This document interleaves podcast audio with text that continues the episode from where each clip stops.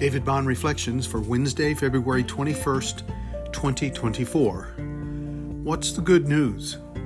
Who's it for?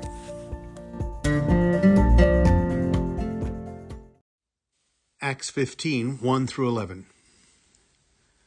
But some men came down from Judea and were teaching the brothers, Unless you are circumcised according to the custom of Moses, you cannot be saved.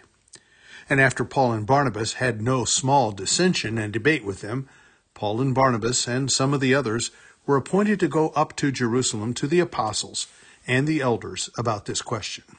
So, being sent on their way by the church, they passed through both Phoenicia and Samaria, describing in detail the conversion of the Gentiles, and brought great joy to all the brothers. When they came to Jerusalem, they were welcomed by the church and the apostles and the elders and there they declared all that God had done with them. But some believers who belonged to the party of the Pharisees rose up and said, It is necessary to circumcise them and to order them to keep the law of Moses. The apostles and the elders were gathered together to consider this matter.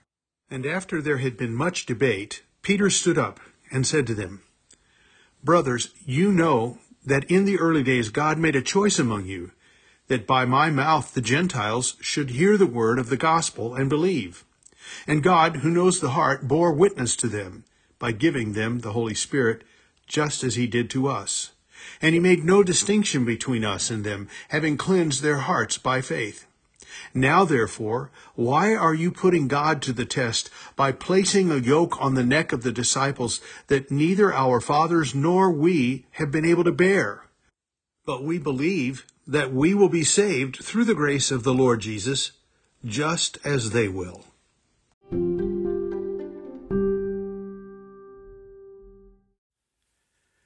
I enjoyed having breakfast recently with several men from our neighborhood.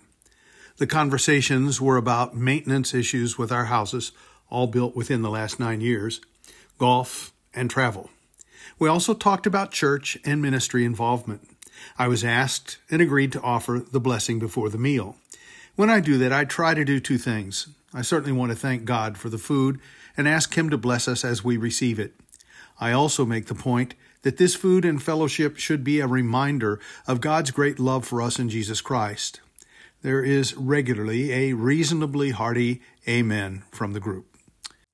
I'm not sure every one of my neighborhood friends is a Christian and I hope that my little witness to God's goodness and love has a way of touching their hearts and opening the pathway for the Holy Spirit to bring them to faith. I hope as well that it may strengthen the hearts of the believers. We all need to be reminded of God's love and grace, His gift of salvation in the gift of His Son. As I read again this passage, I noticed something about that which should also encourage this practice more regularly among God's people. As Barnabas and Paul traveled from Antioch to Jerusalem, they visited Phoenicia and Samaria.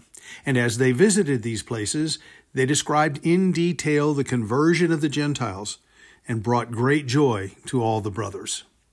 The good news is that through faith in Jesus Christ we are saved. His grace avails to us because of His love for us. We have earthly hope and an eternal future.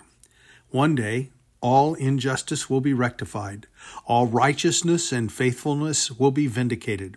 All sin, sickness, and suffering will be expelled. All joy, life, and glory will be fully experienced. When we hear that, we are encouraged. But there's more to this good news. Not only does this apply to us, it applies to all who believe. And when we hear of someone's conversion to the faith, we too can rejoice.